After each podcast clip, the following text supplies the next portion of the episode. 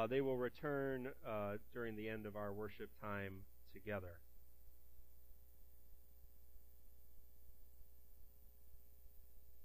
Let us begin with a word of prayer, inviting the Spirit into this place and time.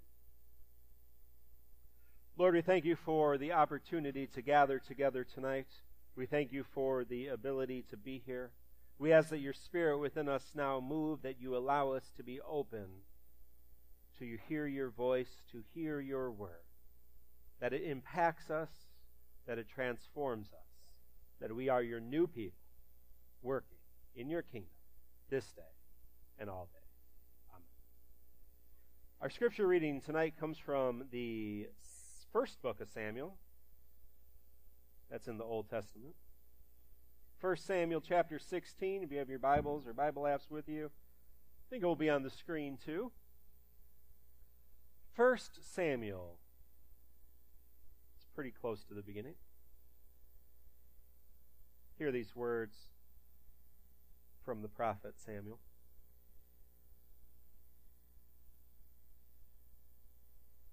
When they arrived, Samuel looked at Eliab and thought that must be the Lord's anointed right in front of him.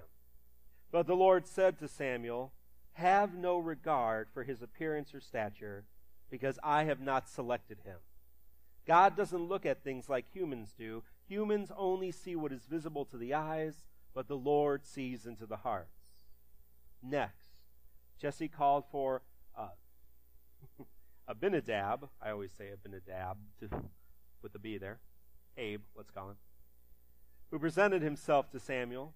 But he said, The Lord hasn't chosen this one either. So Jesse presented Shammah. But Samuel said, No, the Lord hasn't chosen this one. Jesse presented seven of his sons to Samuel. But Samuel said to Jesse, The Lord hasn't picked any of these. Then Samuel asked Jesse, Is that all of your boys? Well, there's still the youngest one, Jesse answered, but he's out keeping the sheep. Send for him, Samuel told Jesse, because we cannot proceed until he gets here. So Jesse sent and brought him in. He was reddish brown, he had beautiful eyes, and was very good looking. The Lord said, That's the one, go anoint him. So Daniel so Samuel took the horn of oil and anointed him right there in front of his brothers. The Lord's Spirit came over David from that point forward. Then Samuel left and went to Ramah. God bless the reading of Scripture today. Welcome. I want to welcome all of us joining in online through our podcast and everything else. We are in the sixth week of our game plan series, and we started with this prayer God, show me your will for my life. That's what we've been looking at. God, show me your will for my life.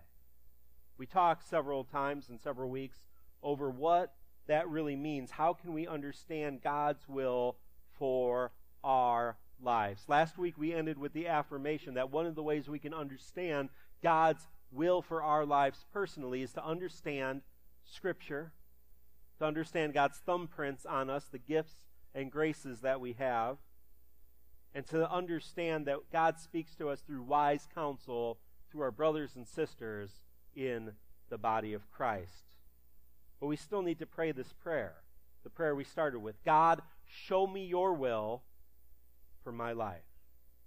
As we end today, I want to deal with those of us, really many of us, who find it sometimes difficult to pray that prayer. So let's talk about some of you with resistance to that idea, to resistance to even praying that prayer God, show me your will for my life. Maybe you have resistance to the idea of God, period. Maybe you just don't think God is that interactive with us. Maybe you are in a place where you feel good about where you are. You don't think God has much more left for you to do. Maybe you think you've gotten to a point in your life where God can't use you. Maybe you think you have too much baggage. Maybe you think you have too many problems. Maybe you think you're too young for God's plan to be realized. Maybe you think you're too old, you've lived too much life, or not enough life. What does God have left for you Maybe you think you figured it all out. You don't need anybody else to help you. You understand where you're going.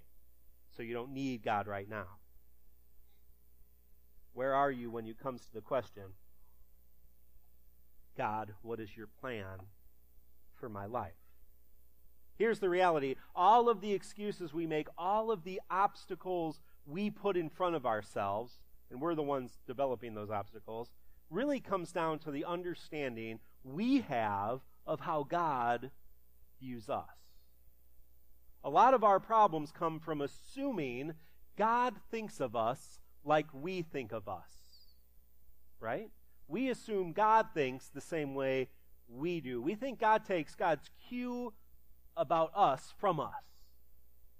This might be a little complicated, I understand. Some of you might be having a good day. You got here to church? Feeling good about it? Going to volunteer at the chili supper? Right? And you're feeling good about yourself, so you think God must be pleased with me. Maybe some of you are in a different spot. Maybe we have somebody listening tonight on our podcast this week who just doesn't feel worthy to even be here or, or doesn't feel like God wants anything to do with them. And so they don't think God's plan is really part of that. We think God sees us like we see us. Think about that for a moment. Think about that. Just spend a minute and think about that. When you think about how God thinks of you individually, how do you think about that? You probably attribute God's feelings of you to your feelings about yourself, whether you're feeling really good or whether you're feeling really bad. But what if that's not true? What if Jesus was right when Jesus taught us to pray, Our Father? What if God views us like a child? What if God views us like God's child, God's son or God's daughter? When you look at your children, do you see their past? From the moment most children are born, parents are looking at what? Their future. They're planning ahead, even when they're little babies, to what will be hopes and dreams. Parents tend to naturally think about what will be for their children, and they want the best. What if God thinks about us like that? What if God doesn't think about your mistakes or your past or your giving up? What if God thinks about your future? What if when you pray, God, show me your will for my life, God is celebrating the future God has planned out for you? Maybe your age doesn't matter.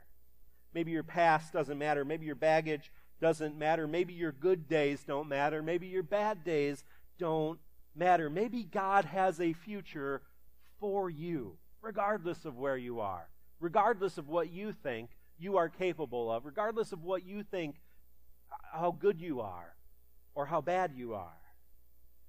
Maybe God has a future for you regardless of what you think. So, our Bible story today illustrates that point, I think, miraculously. This in Samuel, 1 Samuel, the story of the, the beginning of the kingdom of Israel, is the story of how King David, as a child, became king of Israel. It's a wonderful story. At this point in Scripture, there was a king, all right? His name was Saul. Not Saul, who would become Paul in the New Testament, a different Saul. This is the first one who was king. All right, you got that? It's confusing. I understand. Got to mix it up every once in a while. This is the first Saul. He was the one that looked good on a horse, so they made him king. Not joking about that. That's why they made him king. So he was king.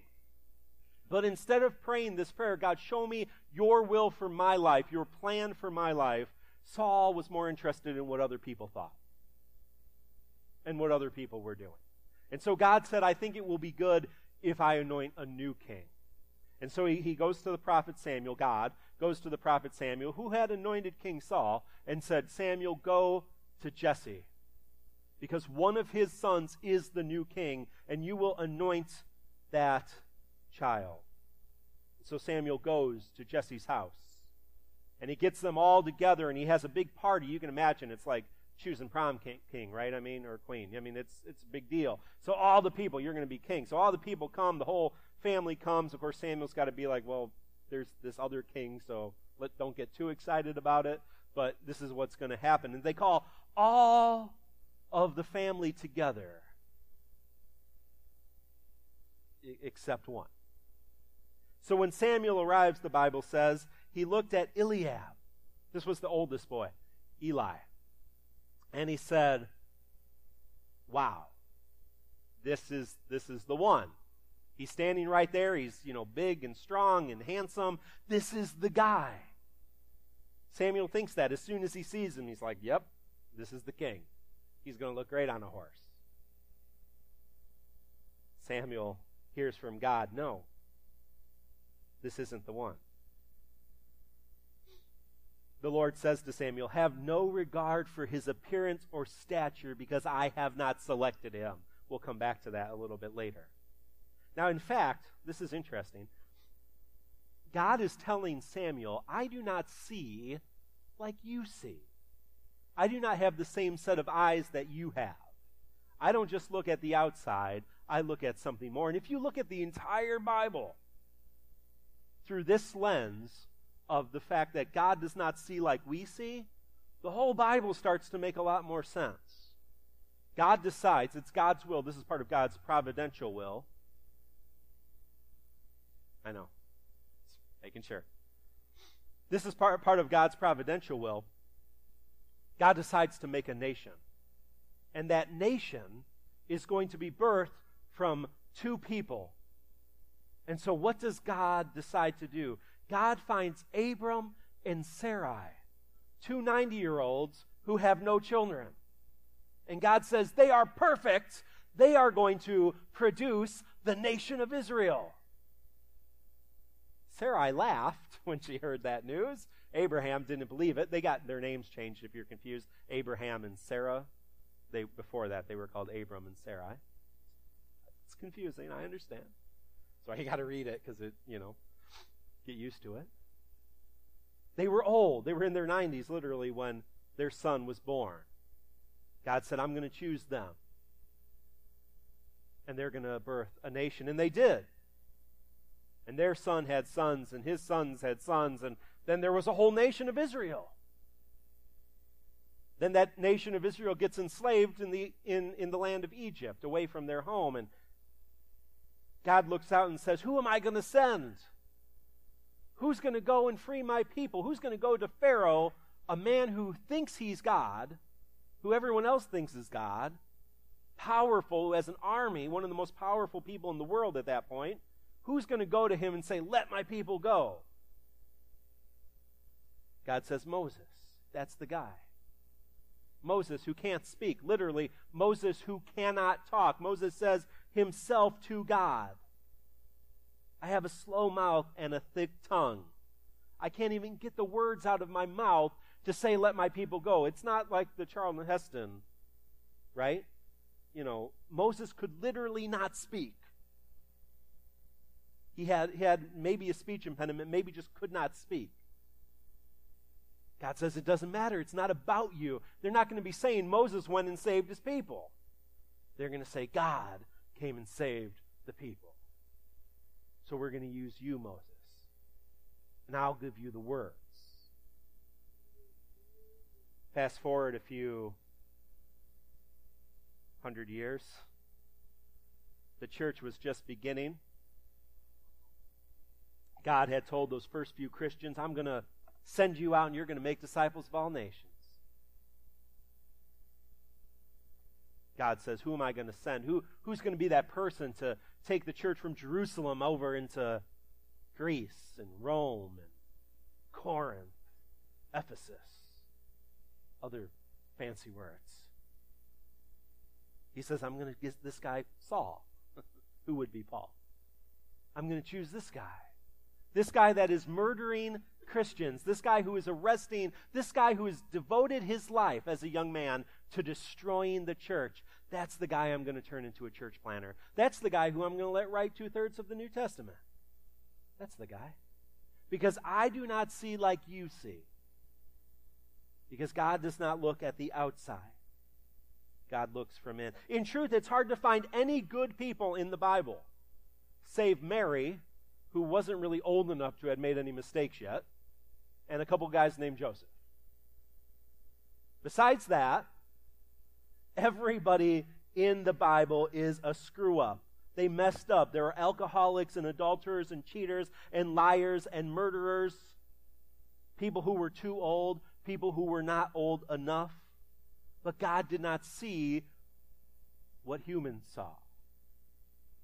Verse 7 in uh, Samuel 16 says, God doesn't look at things like humans do. God sees only what is visible to the humans see only what's visible to the eyes, but the Lord sees into the heart. God reminds Samuel that all of us, when we look at other people, we see what we see, but God sees something else. God sees inside. That means what you did yesterday is of far less concern to God as to what you are supposed to do tomorrow.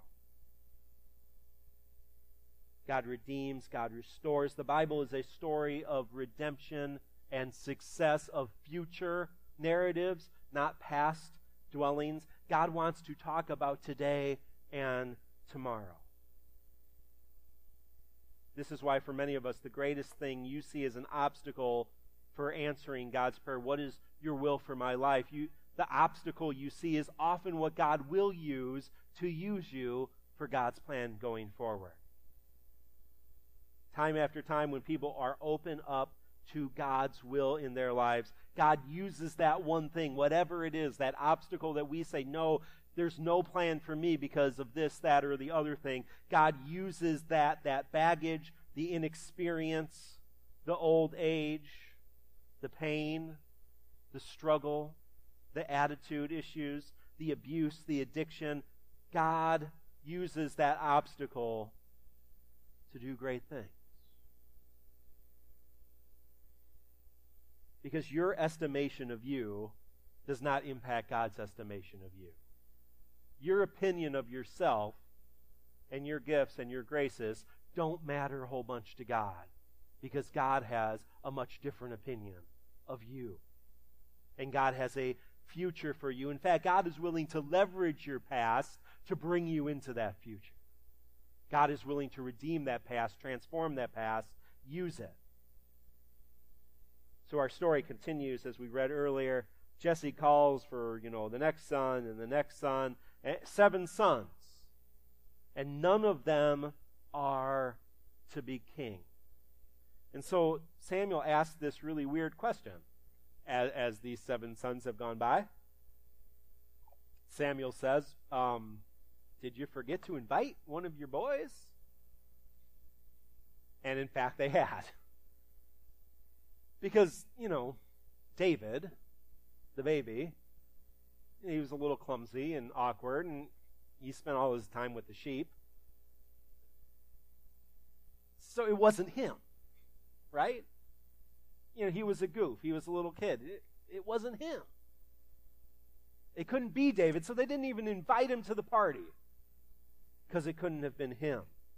So Samuel says, go get him, and we're going to sit here awkwardly for a few hours while we wait because we can't go on until David is here. And David comes, and, and the Bible says, don't, don't look past this. The Bible says he was reddish brown, you know, his, beautiful complexion. He had beautiful eyes, and he was very handsome. But all of the other boys were very handsome. They all looked good. Just Jesse had some good looking boys right? All, any of them could have been king. But God didn't look at their appearance. God saw something inside of David.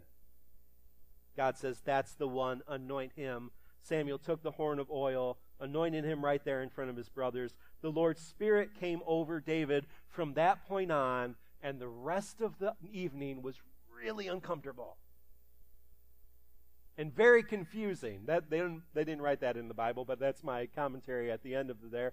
And Samuel left, and Jesse and David's brothers stood around confused. Because this is before David goes and fights Goliath, if you know the story. And so they just left him at home. Well, they went to war. The king, the anointed one. They just left him at home. When he came to the battlefield and he said, I'm going to take that Goliath on, they laughed at him, the king, the anointed one. So even after this happened, his brothers and his father could not see what God saw. But God saw something. Even looking forward, assuming God knew all the decisions David was going to make, and I'll, spoilers, not all good ones. gets it gets pretty spicy in that part of the Bible. Some not bad, not not very good decisions at that point. Despite all of that, God still saw something in him. God still had a plan. So once we realize that, that God doesn't see us like we see us, we can pray, God, what is your will for my life? And if you don't believe me, you can just look at the gospel because for God so loved the world that he gave his only son. For us. Jesus came for us. He lived, he died, he rose again, he lives today. The Spirit is alive in us, for us, because God has a plan for us. God wants us to be part of the big plan, the big game, the salvation of everything, the resurrection of the world, new life and the kingdom for everyone. So, what if instead of making excuses, what if instead of saying, well, I got it all figured out, or no, it's too late for me, or, you know, this, that, or the other thing, what if we really prayed, God, what is your will for my life? God, what is your will for our church? God, what is your will for our world? What if we laid all those excuses, all those obstacles at the cross? What if you laid your entire past at the feet of Jesus and prayed that God would show you God's plan for your future? Amen. We move from God's will, I hope, after six weeks. You have some understanding of what God's will might look like in your life. If not, you can go review any of these series, any of these teachings. Spend more time in your Bible and talking to other people. We are transitioning next week to making sense of the Bible. So we it, today, even tonight, there was a couple Sauls and some Josephs, and it gets confusing. So we're going to try to make sense of the Bible so that we can have that as our guidebook, as our planning book, as our great affirmation of God's grace in our lives. So as we respond to that good news that God does in fact have a plan for us, let us pray the prayer that affirms that, the prayer that Jesus Christ taught us in the language we use traditionally, and will be found on the screen, the Lord's Prayer. Let us pray this together. Our Father, who art in heaven, hallowed be thy name. Thy kingdom come, thy will be done, on earth as it is in heaven. Give us this day our daily bread, and forgive us our trespasses, as we forgive those who trespass against us. And lead us not into temptation, but deliver us from evil. For thine is the kingdom, and the power, and the glory forever. Amen. Let us now move into the prayers of the people. sometimes we get confused at